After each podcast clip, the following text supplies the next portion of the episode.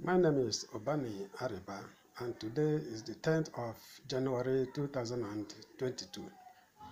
I'm looking at the Bible exposition of 9th January 2022.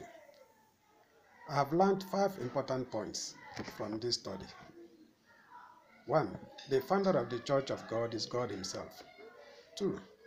Human beings do not have the power or authority to establish a church. 3.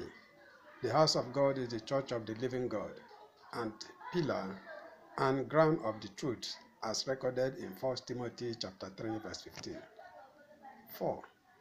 All the churches established by men cannot claim to be the true church of God. 5. Founding another church is rejecting our Lord Jesus and a rebellious act. My old beliefs. I had earlier on thought that man can establish a church and give it a name of his choice, as we see these days. How has this study affected me?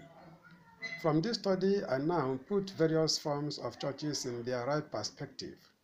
I now see the churches founded by men as not true. It is only the church in the Bible, the church of God, that is true and original. Thanks be to God.